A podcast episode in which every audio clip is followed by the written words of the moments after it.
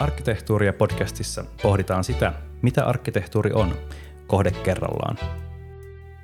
Ensimmäisellä kaudella tutustumme Alvaraallon toimiston suunnittelemiin kohteisiin. Tänään meillä on aiheena akateemisen kirjakaupan rakennus eli kirjatalo, Helsingin ydinkeskustan piilotettu helmi, johon täytyy astua sisään nähdäkseen, mistä on kyse. Voit seurata podcastissa käsiteltäviä kuvia Instagram-tilillämme kuva kerrallaan samassa tahdissa kuin jakso etenee. Kuvat julkaistaan myös medium.comissa. Nämä tilit löydät kunkin jakson jaksokuvauksesta. Minun nimeni on Arttu Muukkonen, olen arkkitehtuurin harrastaja ja valokuvaaja. Ja minä olen Pekka Pakkanen, arkkitehti ja muun muassa kaksinkertainen arkkitehtuurin Finlandia-palkintoehdoksi. Yleensähän meillä jakso alkaa sillä, että mennään suoraan kuvaan numero yksi, koska ajatuksena on, että mennään yksityiskohtien kautta laajempiin kuviin, mutta tällä kertaa, Pekka, meidän täytyy tehdä muutos tähän alkuun. Ja, ja minkä ihmeen takia? No siitä syystä, että yleensä tai aiemmista aiheista niin ollaan yleensä keskusteltu jo aiemmin keskenämme ja sitten tuotu se tähän podcastiin, mutta nyt on poikkeuksellinen tekotapa, eli kävin kuvaamassa akateemisen kirjakaupan rakennuksen itse asiassa eilen – ja ää, ei oltu kerätty keskustella etukäteen aiheesta mitään. Ja nyt minun täytyy kyllä sanoa, että ollaan tämän podcastin oikeastaan ytimessä ja alkulähteellä, että mien tajutte sitä oikeastaan mitään. Joten, se on oikeasti ihan mahtava lähtökohta. Se on nyt päässä, nyt kuulijat pääsee seuraamaan sitä, mitä tämä meidän keskustelu on ollut tässä vuosien saatossa, että – tällaista se sitten on. Katsotaan, on, mitä tulee. Et, et taju yhtään mitään. Onko, onko, onko se joku, niin kuin, haluatko lähteä purkamaan sitä suunnasta asiaa, että mistä, mistä, mikä se on, jos, jos minä niin kuin, sillä tavalla, että sä, sä kysyt ja mä vastaan ja sitten mä ehkä, ehkä myönnän, jos mä en pysty vastaamaan johonkin, sekin on hyvin todennäköistä. Tämä kuulostaa hyvälle. Mennään siis kuva numero yksi, joka on tota, julkisivu tästä kirjatalosta, joka on avattu 1969 ja kilpailutus, kilpailu tästä käytiin 60-luvun alkupuolella. Alvar Aallon suunnittelema talo. Tämä on siis samankaltainen kuin Rautatalo, joka on rakennettu jonkun verran aikaisemmin Helsingin keskustaan myöskin ja siitä on otettu tiettyjä aiheita. Tämä on yllättävä pientalo, sijaitsee tuossa Stokkaa vastapäätä tosiaan ja ei tähän oikeastaan kiinnitä huomiota ulkoapäin. Tässä on tämmöinen ristikkorakenne vai onko se verkkorakenne julkisivultaan, kuten ammattilaiset kai puhuu ja ää, ulkoapäin ei mitenkään kutsuvalta. Sisällä on sitten tietysti upea marmorinen kirjakauppa, mutta Miksi tämä näyttää näin rumalta ulkoa? Miss, missä, on, missä on rummuus missä on kauneus? Onko katsoja silmässä mä, mä ehkä lähestyn tätä toista suunnasta, että jos, jos sopii, että, että tota, mä perustelen, minkä takia me haluttiin tätä tähän podcastiin. Sarjassa ollaan puhuttu tähän klassista Alvar taloista, jotka seisoi, seisoi mäntymetsässä jossain luonnon kauniissa suomalaisessa kontekstissa. Ja, ja ne on ollut tavallaan hyvin helppoja eritellä ja osittaa ja nostaa sieltä asioita esiin. Tämä on, tämä on vähän haastavampi. Tämä kirjatalo tai akateeminen kirjakauppa, niin, niin, niin. Tämä on, tosi, tämä on niin urbaanissa kontekstissa kuin Suomessa voi olla. Tämä on kes, keskellä kaupunkia Espan laidalla ja, tota, ja tiu, tiukan korttelin nurkassa. Ja eihän tämä sillä, sillä tavalla niin kuin tähän pitää olla vähän, vähän eri eväät kuin, kuin johonkin tota, säynnät on kunnantalon asetelma. Että on, on, on, eletään myöskin vähän eri aika, aikaa, että se on jo 60-luvulla ja niin kuin, eletään yhdenlaista niin kuin edistyksen, o, edistyksen tähän suomalaisen niin kaupunkien kukoistuksen vaihetta.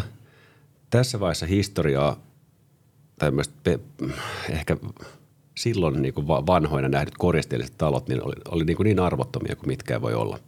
Eli silloin, silloin oltiin kansainvälisen rationalismin äärellä – ja, ja tavallaan niin kuin jokaisessa aikaudessa, kun on omat tyyliihanteet, niin niistä tehdään tulkintoja ja versioita, mutta harvoin tehdään jotain ihan täysin vastakkaista. Jotenkin otetaan täyttä irtiottoa siitä, mitkä on niin kuin ne arvot ja, ja ideaalit.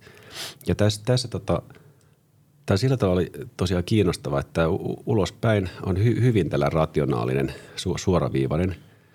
Joskin se, mikä tässä on niin paljon parempaa kuin monen aikalaisen vastaavissa hankkeissa on, että, että tässä on ihan samat arvot kuin Alvar Aallon töissä muutenkin. Tässä on tota valtavat ikkunapinnat. Tässä on, tässä on detaliikkaa tosi, tosi rikasta, runsasta, kerroksellista ja sitten ennen kaikkea tuossa sisällä on semmoinen niin aare odottamassa, kun sinne vaan, vaan niin kuin lopulta päätyy. talo on aika pieni ja se on, siis täydentää Kaiton korttelin tuossa, niin siinä vissiin nyt sitten luovuudelle on annettu rajat ihan metrimääräisesti se, että mihin toi tontti rajautuu. Joo, siinä on varmasti ollut tota, tiukasti niin ka- kaava on määrittänyt, että näihin, näihin katulinjoihin me, mennään kiinni ja toisaalta kaupunkihan on tällainen äh, kerrostuma eri aikakausia, eri, eri osioita ja se just tekee kaupungista kiinnostavan. Tämä, tämä on oman, oman aikakautisen tulkinta, joka sitten täyttää tota tosi, tosi tiivistä korttelia ja, ja tosiaan sillä tavalla se – se arkkitehtuuri ei perustu siihen, että sitä julkisuus lähdetään venkoilemaan tai tekemään kummallisia asioita, vaan tehdään ikään kuin ne, ne arvokkaat temput oikeisiin paikkoihin. Aivan, eli sitä ei tarvitse niin ihan joka paikkaa pistää täyttä tykitystä en sano, että tämä olisi täyttä tykitystä, varmasti ymmärrän tämän jakson jälkeen paljon enemmän. Kato, katsotaan miten käy. Taas asiasta. Miten tota, niin, onko tuo tarkoituksella tuo räystäskorkeus samalla korkeudella tuolta ihan ylhäältä ja sitten tuo ensimmäisen kerroksen ikään kuin vaakalinja niin menee samaan rytmiin viereisen rakennuksen kanssa? Se on, se on hyvin tarkoituksellista, että se on tähän paikkaan tehty näistä, näistä lähtökohdista. Ja se tota, E- eikä noin muutkaan vaakalinjat ihan täysin poikkea tuosta naapuri vasemman puolen rakennuksen avain, avainlinjoista. Se, että siinä on otettu niin ympäristöstä jotain perusasioita, kiinnitty niihin ja sen jälkeen tehty ihan puhtaasti ja niin linjakkaasti tämä on oman ajan juttu, niin tota, siitä tämä homma kasvaa. Olin just sanomassa, että toi kolmannen kerroksen ikkunalinja on ikään kuin väärin, mutta eihän se ole, kun katsoo kolmannen kerroksen ylälinjaa, niin sehän menee sitten taas tuon viereisen rakennuksen kaariholvi yläkerro, yläpuolella olevan niin kuin ikkunalinjaston kanssa samaan sitten. Joo, ja tässä jos nyt lähdetään vertailemaan tähän vieressä tiil, tiilijulkisivuun.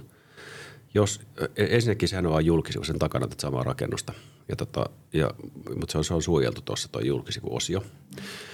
Ja tota, tämä Tätä kutsutaan niin kuin curtain walliksi tämmöistä julkisivua, joka, joka tota, on hyvin kevyt rakente. Se on niin kuin perustuu pil, pilareihin. Tämä, tämä julkisivu sinänsä ei, ei kanna muuta kuin itsensä. Tämä on pilarirunko tässä koko talossa. Ja sitä tämän tekniikan ansiosta on voitu tehdä isoja, isoja avauksia. Ja, ja tähän, tähän ajattelumalliin liittyy se, että tämä seinärakenne on aika kevyttä – ja koska se seinä on kevyttä, niin silloin se voidaan verhoilla jollain kevyellä materiaalilla. Se, se, ei, niin kuin, se ei ole tämmöistä raskasta tiilirakentamista, tehdä holveja ja, ja näin edespäin.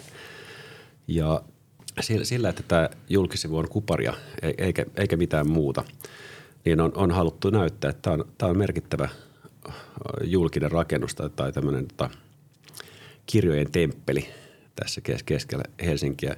Ja, ja se ehkä edellyttää, että pitää vähän, vähän niin kuin ymmärtää lukea materiaalia – kuparihan on sillä tavalla hieno, että se on tällä ikiaikainen. Se vaan, vaan pelkästään niin kuin paranee vanhetessaan. Ensin se muuttuu, muuttuu mustaksi, sitten alkaa vihertää ja, ja tota, eurooppalaisten kulttuurikaupunkien kirkkojen katot on useasti kuparia komeasti vihertyneenä. Aivan, eli tämä ei ole rumaa, pitää vaan ymmärtää, mitä materiaalia se on ja mikä sen materiaalin merkitys on, niin tästä tuleekin paljon kauniimpia ja arvokkaampia aika nopeasti. Niin, no se on prosessissa. Se, se, se ei ole kokonaan tasaisen vihreä vielä. Ja se on, se on jotenkin sellainen, mikä niin kuin menee vähän ohi tuollaista niin rumuuskauneus-asteikosta, että, että että kun, kun joku rakennus muuttuu joksikin, niin ju, juuri jos, jossain kohdassa prosessi voi, voi näyttää niin kuin sekavalta ja kaoottiselta, mutta sitten sit se niin kuin – se ehkä se pitääkin nähdä pidemmässä ajan janassa kokonaisuus. Aivan. No kyllähän tästä nyt jo saa ihan eri tavalla kiinni. No hyvä. Nyt ulkoapäin ymmärretään jo jotain. Mennään sitten kuvaan numero kaksi. Kuvassa numero kaksi meillä on toinen sisäänkäynti. Tämä on keskuskadun puolinen sisäänkäynti ja me aina luullut, että tämä on pääsisäänkäynti, koska tietyllä tavalla tuolta rautatieasemalta kun tulee ja menee stokka ohi, niin tästä sinne niin kuin lompsitaan sisään, mutta tämähän onkin vain toinen sisäänkäynti. Joo, tämä on siis, niin kuin täällä on kaksi sisäänkäyntiä, että toinen on selvästi sivusäänkäynti, mutta sekin on tehty komeasti lip, lipan alle näytetty. Täältä, täältä mennään komeasti niin tämän talon lainalaisuuksien puitteissa. Mm, tässä kuvassa näkyy tota, nimenomaan tuo julkisivun pellityksen niin pokkauksia, niiden varjoja ja sitten tuo pieni syvyysvaikutelma, mikä tuosta kokonaisuudesta syntyy.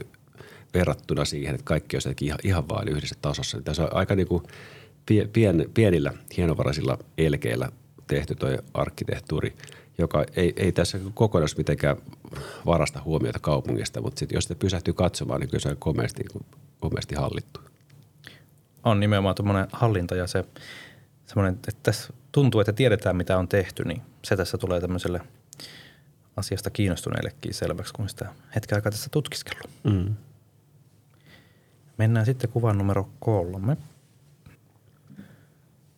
Kuvassa numero kolme ollaan sitten Espan, Esplanadin puolella ja tota, tämä on pääsisäänkäynti. Ja pääsisäänkäynnistä, pääsisäänkäynnin tunnistaa siitä, että siinä lukee akateeminen kirjakauppa Akademiska Bokhandeln ja siinä on myös sitten marmoripylväät, pylväät vai pilarit, no Pekka kertoo kohta, jotka markkeraa pääsisäänkäyntiä. Ja sitten on jopa pääsisäänkäynnin alakattokin on marmoria.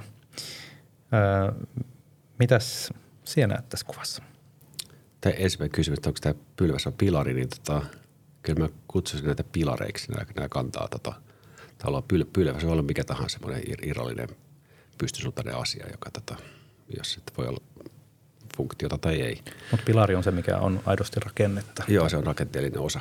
Ja, tota, ja se, että nämä pilarit ja tämä, tämä sisäänkäynnin tämän mittasuhteen. Tämä on, tämä on selvästi isompi ele kuin siellä toisella sivulla, se keskuskadun puolella. Ja siellä, siellä tehdään selväksi, tämä, tämä on tämä päässä käy. Tähän, tähän on tehty marmoriset pilarit ja, ja tästä taas, kerran niin kuin monasti näissä aallon, töissä, niin materiaalilla osoitetaan tämä paikan arvokkuus, sen arvo ja sen merkityksellisyys.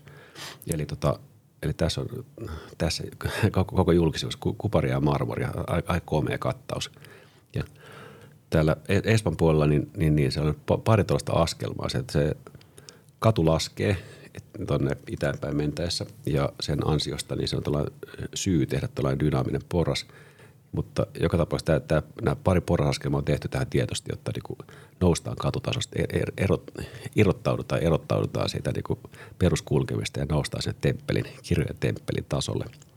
Ja tuosta marmori alakatosta pitää kyllä myös sanoa, että et siinä, siinä, on tehty kunnon panostus ja on, on, on haluamalla haluttu tehdä marmorin alakatto, niin kuin lyöty hepnaadilla niin kuin herra, herra Aalto on kuulemma näitä asioita aina monesti kuvailu. Mikä on hepnaadi? Hepnaadi on se, että, että niin kuin hämmennetään. Nyt, nyt pistää niin kuin, vähän niin kuin kierteellä vähän niin kuin pikkusen isommin kuin joku osaisi arvata ja sitten kun Häpsingillä on kuullut, että onkohan samaa voi, sukua. Voi, voi olla. Hepnaadi on hyvä, Joo. isketään hepnaadilla. Joo. Tätähän voi sitten katsoa, kun Espa, Espalla kävelee, että miten muihin kauppoihin on portaat. Onko yhtä vai kahta askelmaa vai ei ollenkaan. Että mm, mm. Siinä sitä voi sitten fiilistellä. Ehkä sellaista terveistä vielä tuonne voisi pistää, että putsatkaa, putsatkaa ne pilarit sitten. Kyllä on vähän, vähän niin kuin alennustilassa tuo marmori tuossa. Joo, se oli yllättävää, kun tuolla katteli ympärille, niin pikkasen oli semmoista niin kuin – siivousta vaille, että tuon rakennuksen omistaa nykyään joku kansainvälinen iso mm, kiinteistösijoitusyhtiö, niin mm. harmillista. Toivotaan, että kuulevat tämän jakson. Toivotaan näin. Ähm, mennään sitten kuvaan numero neljä. Äh, kuvassa numero neljä nähdään sitten kädensijoja tai kahvoja, äh, jotka on tosi tyypillisiä aallon tuotannolle.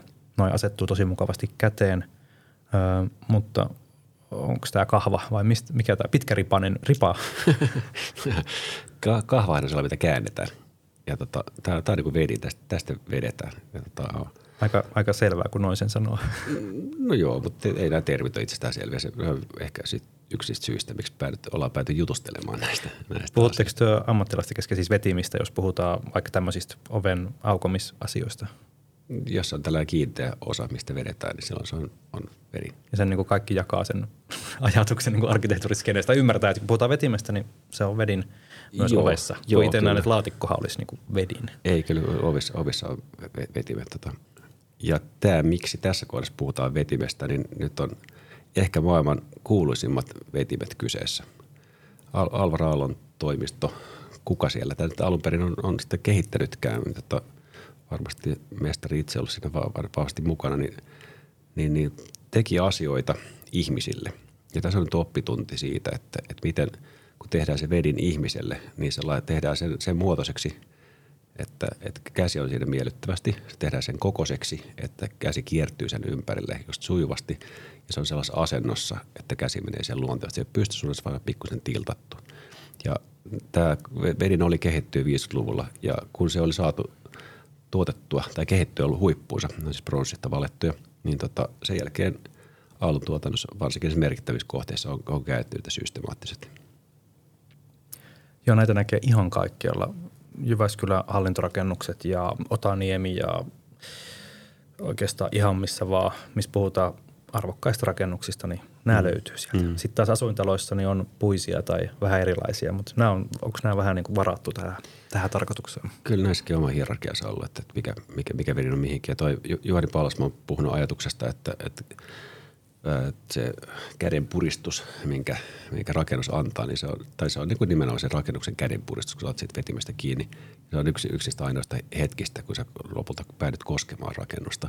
Mm. Mutta se on myöskin merkittävin, se ensimmäinen kosketus. Ja, ja silloin kerrotaan, että on, onko, onko takana jotain ajatusta vai onko nyt vaan pitänyt saada teknisesti tästä niin kuin siirtyä, siirtyä ulkotilasta sisätilaan.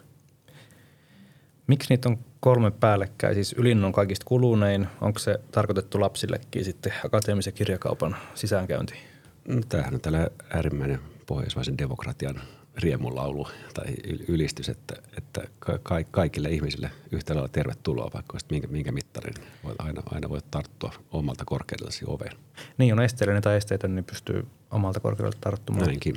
Tuossa taaempana näkyy noin yksittäiset ovenkahvat, niin ne aukeaa, se ovi aukeaa ikään kuin vasemmalle, eli siihen on loogisempaa ottaa vasemmalla kädellä kiinni ja se on ohjattu niin, että nyt kun katon, niin tuo vedinhän on toisi käännetty ikään kuin väärinpäin, mm. jolloin siitä tulee vasenkätiselle looginen ää, vetokohta.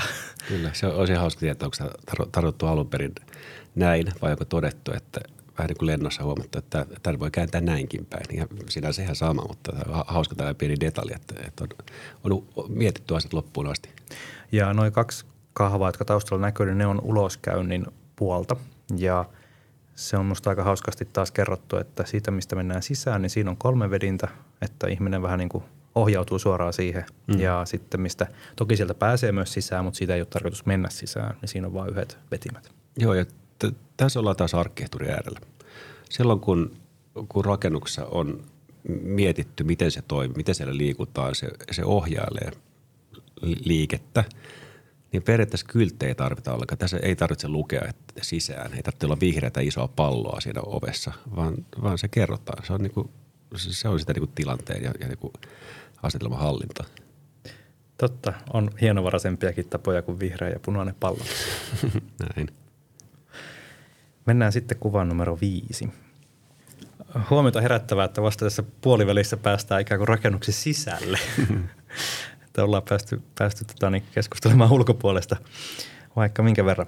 Sisä, sisälle tullaan, tässä on sisätilasta kuva, tämä on ensimmäisestä kerroksesta, niin itse asiassa tästä on kävelty jo semmoinen joitakin kymmeniä metriä sisään, käännytty takaisinpäin, niin nähdään tämä ö, valopihaksi kutsuttu alue ja kattolyhdyiksi kutsuttuja alueita luen nämä suunnilleen paperista. Ja sitten näkyy nämä eri kerrokset, joita tässä rakennuksessa on ja lattiaa ja kirjoja. Joo, mä, mä joudun vähän himmoilemaan tässä, kun tässä alkaa olla paljon aineksia yhdessä kuvassa. Ja tota, ehkä ne keskeisimmät tämän kuvan kohdalla on se, että, että kun ollaan se keskellä hallia, niin ollaan siis Suomen pääkaupungin urbaaneimman kohdan korttelin sisällä. Ja tota, kaikki valo, mitä tänne saadaan tuotua, kaikki luonnonvalo voi tuoda, se voi tuoda vain katon kautta. Et se on, se on niin kuin ensimmäinen asia. Ja sitten kun, kun on pääty, päädytty tekemään tällainen niin luonnonvalolla valaistu piha, niin sen jälkeen tämä sisäpiha, niin se, sen ympärille se kiertyy ja, ja kasautuu tämä tota, tilallinen rakenne. Ja tämä kaikki näytetään siellä hallissa, kun se tulee se korkeaseen komeeseen halliin, niin siellä taas vähän samalla tavalla kuin oven kahvien, kahvojen kohdalla, niin näytetään, että, että täällä on kerroksia, tänne saa mennä, tervetuloa. Täällä on kaikenlaista niin kuin tarjolla. Täällä on luonteeltaan kirjakauppa, täällä on paljon paljon kirjahyllyjä. Ja sitten viimeisenä tämmöisenä niin kuin eleenä on marmorilla päällystettyä lattia. Tässä on se käytävä, missä kuljettaa ja tästä mennään sitten niin rauhoittamaan tuonne hyllyjen väleihin. Ja tämä, palvelee myös sitä, sitä tota, kirjakaupan tota, ää, mitä ja tämä palvelee myös kirjakauppaa itseään, kun he järjestävät hyllyjä uudestaan, niin se pysyy aina järjestyksessä, kun pidetään tämä, niin jotenkin tämä perusorganisaatio kunnossa. Aivan. Ö, miksi voi tulla mieleen, että tämä on ikään kuin suljettu bunkkeri? Saatko kiinni? Suostutko saamaan kiinni? Niin se on sellainen olo, että, että suljettu bunkkeri. Joo, noin kakkos-kolmoskerroksen mm, seinämät on tosi suljettuja, niistä ei näe läpi. Mm. Ne on marmoria, on arvokasta, mutta ne näyttää harmaalle. Mm. Ja jotenkin kylmä olo tulee enemmän kuin lämmin jostain syystä. Se tota, mä, mä ehkä näen tästä tämmöisiä niinku asia, tunnistettavia asioita. Ja y, yksi tunnistettava asia on tällainen niinku kerroksellinen rakenne ja, ja sitten se, se rakenne tehdään jostain materiaasta. Ja tässä on niinku viety aika, aika loppuun se, että, että haluat juhlistaa sitä, että, että jysäytyy sitä marmoria niin, että tuntuu. Se on, se on varmasti tänä aikana ollut se niin arvokkain ja arvostetuin materiaali, mikä on ollut kuviteltavissa. Ehkä tässä marmorista sellainen kuin yleinen, yleinen huomio, että näissä aiemmin läpikäymissä meidän aallon kohdassa on ollut hy, hyvinkin niin maalaisia materiaaleja, tiiltä, puuta, näin edespäin.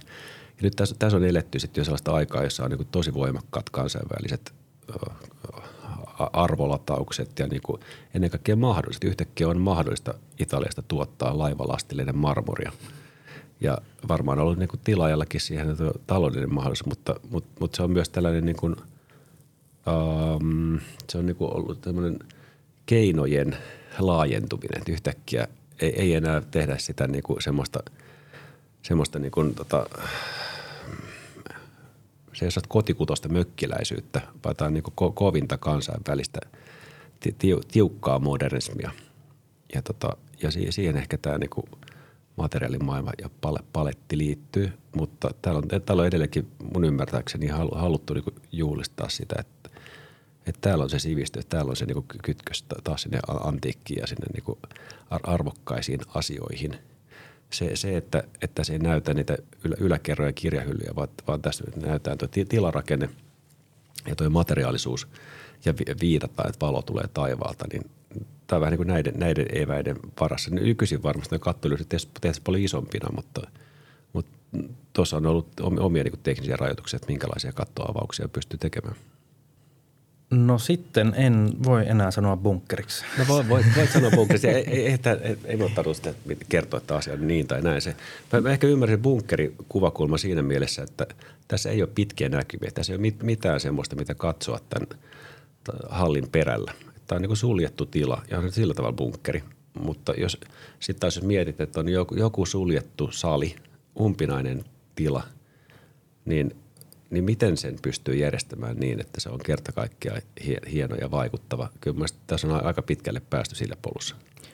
On, tässä on päästy pitkälle ja siis tämähän on vaikuttava näky ja niin kuin olet joskus sanonut, että kun arkkitehtuuria näkee, niin sen kyllä tuntee.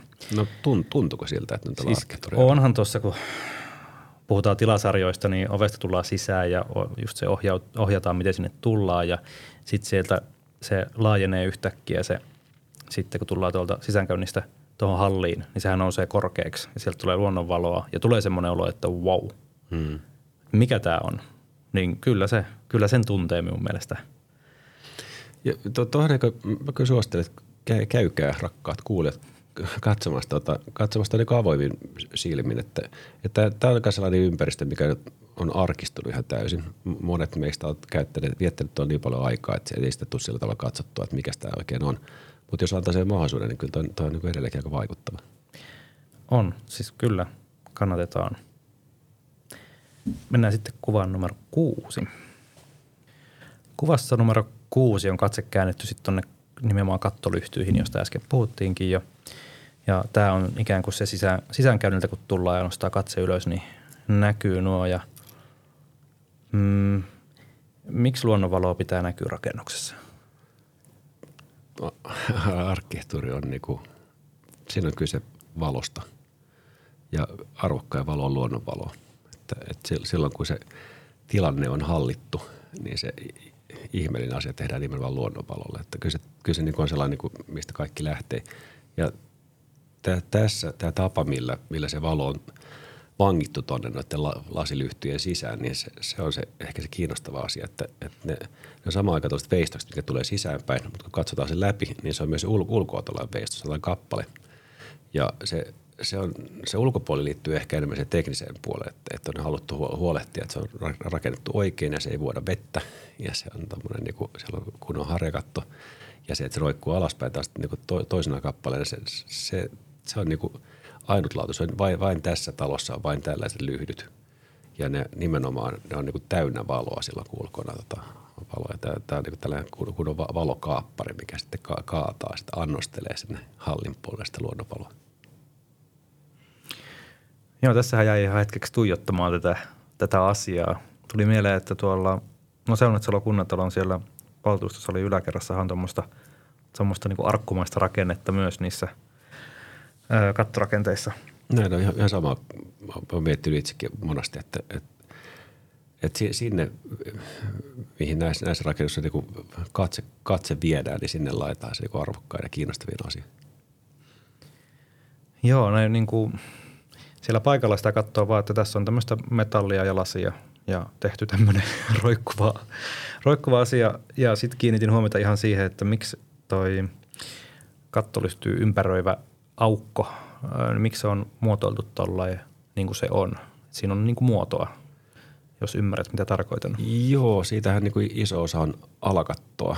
Et mä väitän, että sieltä tulee ilma, ilma liikkuu tuolta laidoista, että sinne on piilottu ilma, ilmanvaihto katon sisään – ja, tota, ja sitten samaan aikaan tämä rakenne, sen ulkopuoli ja sisäpuoli liittyy toiseen. Niin että se, siitä on haluttu, että se alakatto ei ole tuon niin lasilyhdyn välissä, vaan se lasilyhty on tuolla niin timantti tai toi helmi tuolla alakaton välissä. Siksi, siksi on tuollaiset syvennykset. Toiset sen syvennyksen on saatu sitten tota muuta valaistusta piiloon upotettua niin, että kun sitä jos, joskus talvella, niin sitä luonnonvaloa on pikkusen vähemmän, niin kyllä siinä tarvittu, tarvittu tuota – keinovalo, ja se keinovalo tulee ikään kuin samasta paikasta kuin tämä luonnonvalo. Että se, se jotenkin se mielikuva se tila ja se tila, tilan päävalaistus pysyy niin kuin samanlaisen kaikissa olosuhteissa.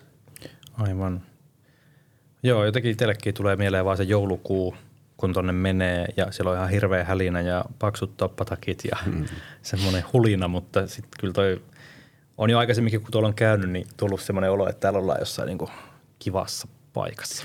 Niin ja se, se hulina varmaan niin kuin, se on tälle talolle ominaista, tälle rakennusten sisätilalle, että siellä on jot, jotkut kirjanmessut siellä on puolet ajasta menossa ja siellä on panderollia ja, ja pipoja, toppatakkia kaikenlaista. Ja sitten sit, niin kuin ehkä tätä kuvaa katsoessa ja, ja, ja sillä tavalla siristää silmiä, että, että katsoo pelkästään kattorakennetta, niin ollaan tässä niin arkkitehtuurin äärellä – ja se, se on myöskin mukava, että ei se niin kuin estä sitä kaikkea muuta toimintaa. Että sitä, se niin kuin markkinameininki voi, voi pyöriä siellä. Se on sellaista niin kuin pintaväreilyä, mitkä, mikä tulee ja menee.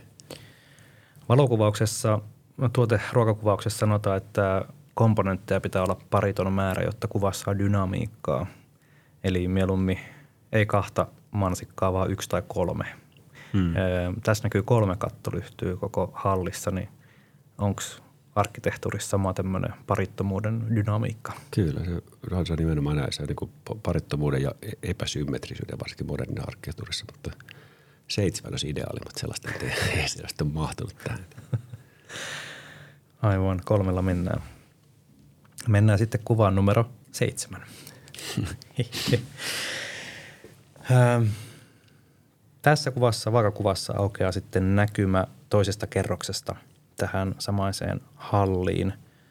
Kuvassa vasemmalla näkyy vähän luonnonvaloa, joka siivelöityy tuolta kattolyhdyistä ja muutenkin tässä näkyy nyt sitten tämä bunkkerin ehkä tämmöinen komentosilta, että tästä voi hallinnoida kaikkea.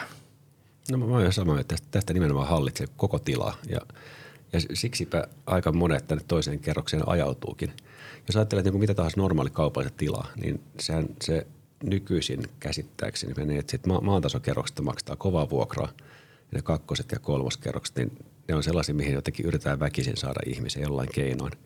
Täällä tämä on ratkottu niin, että se toinen kerros on niin miellyttävä paikka, että sinne ihmiset tulee menneeksi ja tulee kiertäneeksi tuon ringin ympäri ja tulee, tulee katseleeksi kirjo, kirjoja vähän, vähän niin kuin eri osastoilta ja samalta salia myöskin eri, eri vinkkeleistä.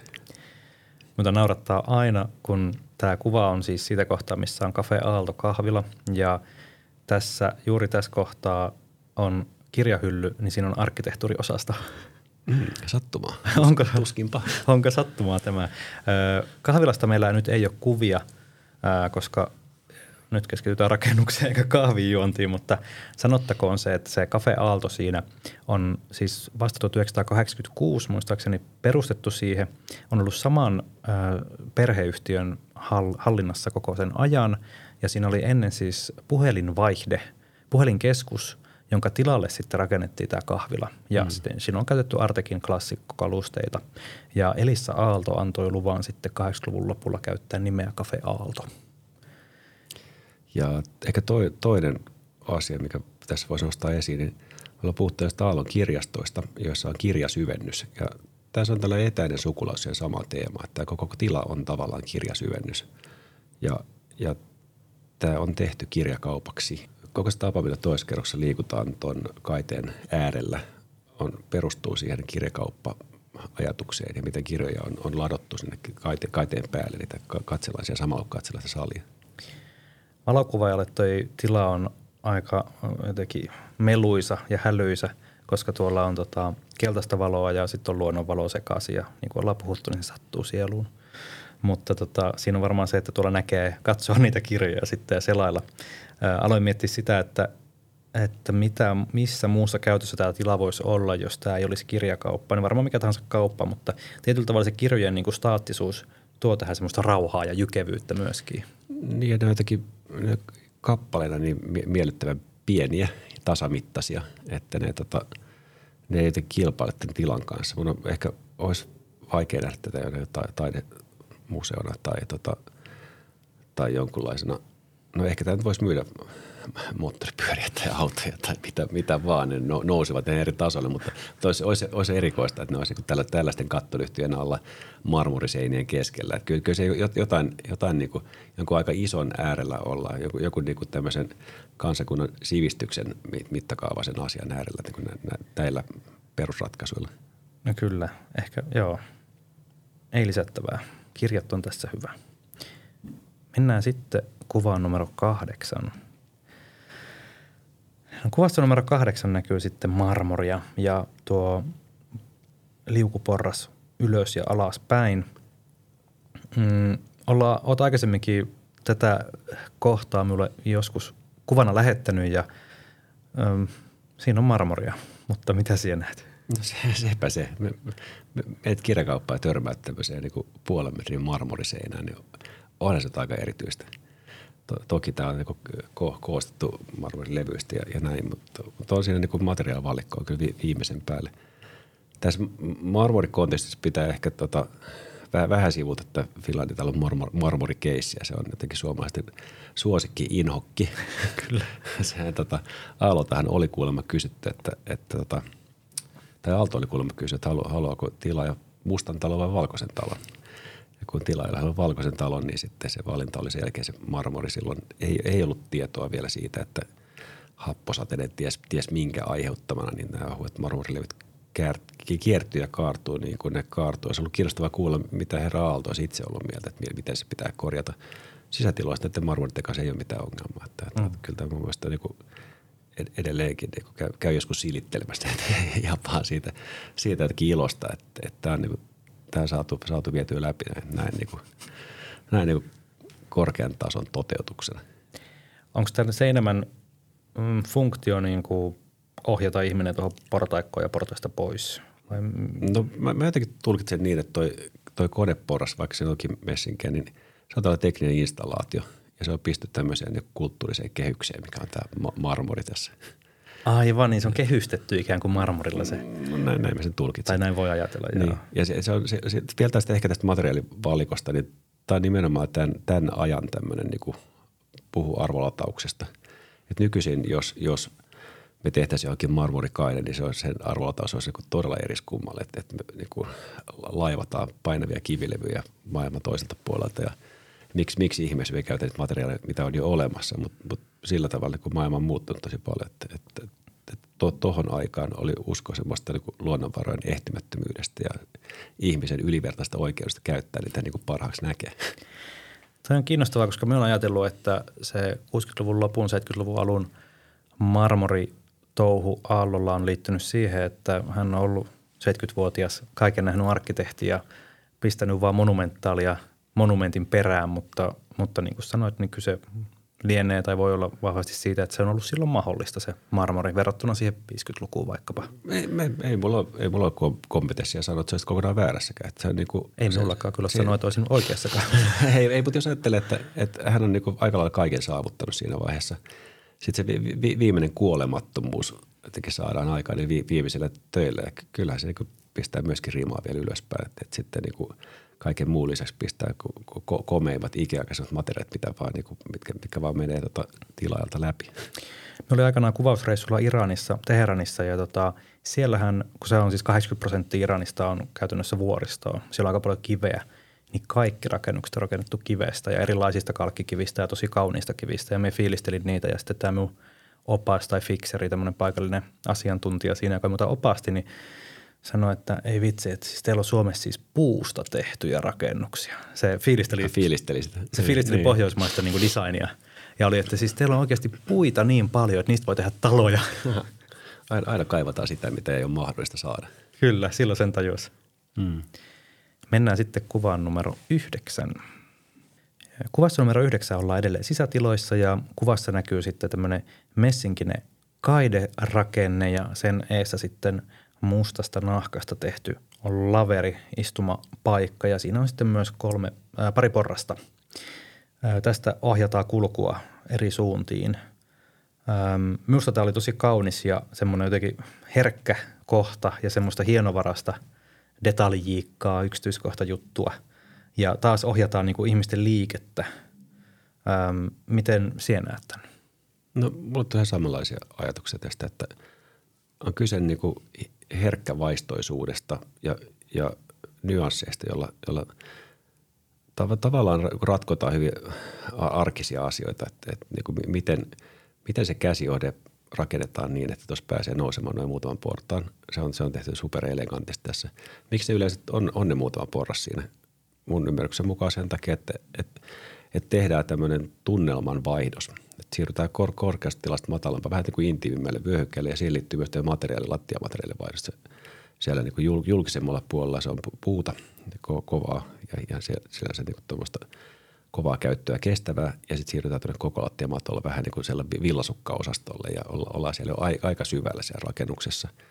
Ja sitten tosiaan tämä, että, että niin kuin nämä istuskelupaikat on totta kai nah, nahkalla verhoiltuja, koska materiaalit on oikeita, aitoja, kestäviä ja tämäkin on niin kuin – tällaiset vuodet 69 niin tota, aika komeasti kestänyt ja jopa niin kuin joltain osin vaan niin kuin parantunut vanhetessaan. Ja, ja se ehkä näille oikeiden aitojen materiaalien käytö, käytöllä on ominaista, että kaikki vanhenee kauniisti. Kuten nykyisin tiedät, kuparikin vanhenee kauniisti. Kyllä, se, se on opittu tänään. Noita lavereita on, tota samaa on siis Jyväskylässä, mm, Jyväskylän yliopiston päärakennuksessa juhlasalissa, tätä on Otaniemessä – Tämä on muistaakseni suunniteltu Jyväskylään. Ainakin siellä oli tämmöinen kahvilassa tarjotin, missä lukee, että mm. siellä on piirustukset tuosta. Ja mm. hyvin yksinkertaisesti piirustukset. Ja sitten on puuseppä sen sitten valmistanut ja siitä se on lähtenyt. Joo, se, tämä, on, tämä on kiinnostava pointti, että, että kuinka paljon asioita on pitänyt määrittää. Että se, kun katsoo jotain Aallon originaalipiirustuksia, niin niissä on muoto, niissä on muutama perusmitta ja sitten on niin kuin muutama määritys. Että, et silloin, silloin on ollut ammattirakentajia, jolla on niin ylpeys rakentaa ja taitoa tehdä sitä. Että esimerkiksi näistä, näistä takana näkyvistä ikkunoista, niin ihan, ihan, ihan muutama. Se on profiili vaan piirretty ja sitten todettu, että mitä puuta se on. Ja sen jälkeen se tota, ikkunanvalmistaja on osannut laittaa sinne messinkiset ruuvit ja tota, tiivi, tiivistet ja kaikki. Ny, nykyaikana, kun toimisi näin, niin ensin saisi niin aivan järkyttävän huonot ikkunat ja sitten sen jälkeen oltaisiin oikeudessa niin kuin riitelemässä, että miten, miten tämä ja tämä asia on jäänyt määrittämättä ja tota, maailma muuttuu aika rajusti tässä välissä. En malta olla miettimättä, että jos noin laverin ja käsijohteen välissä olevat mainospleksit olisi revitty tuosta irti, niin äh, vähenisikö myynti tuolla kaupassa? Kyllä, kyllähän tuo, noita kun katsoo, kyllä monenkin rupeaa ostohousut syyhyttämään. Kyllä nyt kaikki nuo kolme asiaa pitää tuosta hankkia, mitä tuossa mainostetaan. Ehdottomasti. Se, se on jännä kyllä. Se, kun, kun puhutaan näistä niin käytössä olevista aallonrakennuksista, niin se yksi yleinen argumentti on, että, että museovirasto kieltää niiden käytön ja e-, estää niin kuin sitä, estää tätä. Ja kun ne on niin suojeltu, niin eihän niille voi tehdä mitään.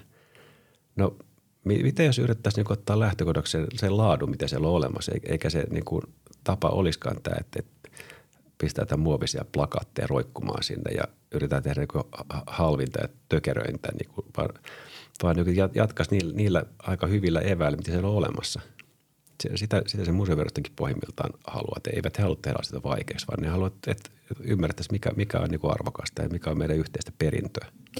Kyllä, ja silloin sitä yhä useampi pystyisi nauttimaan myös sitä alkuperäisestä hyvästä. No mennään sitten kuvaan numero 10. Hmm. Kuvassa numero 10 näkyy iso ikkuna, ää, taas tuommoinen musta ää, laveri ja siinäpä tärkeimmät. Tämä on tuolla akateemisen kirjakaupan kuvaushetkellä vähän niin kuin tyhjähkö tila, joka oli selvästi sinne tehtiin uutta, jotain uutta, niin tota, isot ikkunat. Minkä takia tuolla on niin isot ikkunat, kun kyse on kuitenkin kirjakaupasta, jossa sisältö on tärkeintä? Mm, niin, tämä on, on tällainen tota, ehkä funktionalismin aikaansaama muutos, mikä on tapahtunut, että ensinnäkin rakenne, rakenne on mahdollistanut sen, että, että käytetään isoja ikkunat ja – ja tuodaan luonnonvaloa rakennukseen, mutta samaan aikaan niin arvot on mennyt siihen suuntaan, että on, on arvostusta luonnonvaloa, on niin terveellisyyttä, valoisuutta, puhtautta, tämän tapaisia asioita. Ja nämä, nämä on, siis merkittävä isot nämä ikkunat, nämä kautta linjan. Iso osa näiden, näiden ikkunan takana olevista tiloista on työtiloja, että, että, että ei ne kaikki sinne avotilaan suuntaudu. Ja tämä on niin kuin tässäkin on haluttu määritystä tehdä näitä. Talon julkisivusta suurin osa on ikkunaa, vaikka se ei näytäkään niin kuin lasitalolta. Että, että se on, se on myös yksi, yksi taito sinänsä, että, että, niin kuin, että niillä ulkopuolisilla pokkauksilla ja, ja taitteella niin, niin te, tehdään semmoinen niin rakennetun talon oloinen, hyvin, hyvin valoisa ja läpinäkyvä talo. Nykyisiä lasipalatseja kun katsoo, niin toivoisi jotain pokkauksia niin. Kaik, kaikessa, kaikessa on pu- puolensa, mutta se, tässä niin kuin, tota, ehkä tätä kuvaa katsoessa vielä niin kuin voi puhua perusasioista. Silloin kun perusasiat on kunnossa ja tasapainossa, niin ei, ei tarvita mitään kummallisuuksia. Ja y- yksi tämmöinen ihan pikku detalji tähän vielä tähän alakattoon. Tähän on niin kuin, ehkä tällainen ty- tylyin mahdollinen ruudukko alakatto, mutta sinnekin on saatu upotettua valaisimia tällä aika kivalla tavalla. Totta, se on, on hyvän näköinen. Noihin ei kiinnittänyt huomiota ja ei ole tarkoituskaan tässä kontekstissa. Että sitten ne isot valaisimet ja lyhdyt on näytetty sitten kunnolla. Se, se on näin ja sitten silloin tässä kokonaisuudessa kaikki osa, osa täydentää toisiaan. Että, että se, on, se on sellaista niin kuin maailman luokan arkkitehdin tilanteen hallintaa. Kiitos Pekka tämä tota, niin korvasi sen puhelun, joka yleensä soitellaan, kun on käyty jossain kohteessa. Eli tota, aidosti niin tämä oli tosi kiinnostavaa. Tälleen tästä saa ihan eri tavalla otetta, ymmärtää mitä on nähnyt, öö, osaa katsoa muutakin kuin sitä teknistä detaljiikkaa ja vuosilukuja ja, ja tämmöistä. Niin, eikä nyt siis, me vähän raapasti tämän talon pintaan. Kun me puhutaan perusasioista, mutta siellä, siellä on, on vielä asioita löydettävänä ja niiden kanssa voi pitää omat, omat aistinsa auki, kun menee sinne pyörimään seuraavan kerran. Toivottavasti tätä, tätä kautta sitä akateemisesta kirjakaupasta saa, saa itse kukin enemmän irti. Ja jos ajatellaan, että arkkitehtuuri on rakennustaidetta, eli rakentamista ja taidetta, ja taiteessahan monesti se oma reaktio on ihan yhtä tärkeää kuin se, mitä artisti on tarkoittanut, niin ehkä tässä on nyt tämmöisiä kehyksiä annettu, että sitten voi itse – jatkaa tosiaan. Ja jos joku asia kummastuttaa, niin ehdottomasti voi laittaa meille Instagramissa viestiä. Me kyllä kommentoidaan. Me, me kyllä kommentoidaan. Me voidaan selittää, mitä vaan olisi, totta tai ei. Kyllä. Hei, kiitoksia oikein paljon ja kiitos kaikille kuulijoille. Kiitos Arttu. Kiitos Pekka. Jos pidit podcastista, pyydämme kainosti apuasi. Anna podcastille Spotifyssa tai Applen podcast-sovelluksessa tähtiä. Tähditykset nimittäin kertovat alustoille, että olemme oikea toimija emmekä mitään huijareita, ja sitä kautta voimme päätyä vaikkapa suosittelulistoille, ja sitähän me toivomme. Lisäksi arvostamme tietysti kaikenlaisia tykkäyksiä, jakoja ja sitä, että kerrotte tästä podcastista jotain hyvää kavereille ja tutuille. Kiitos!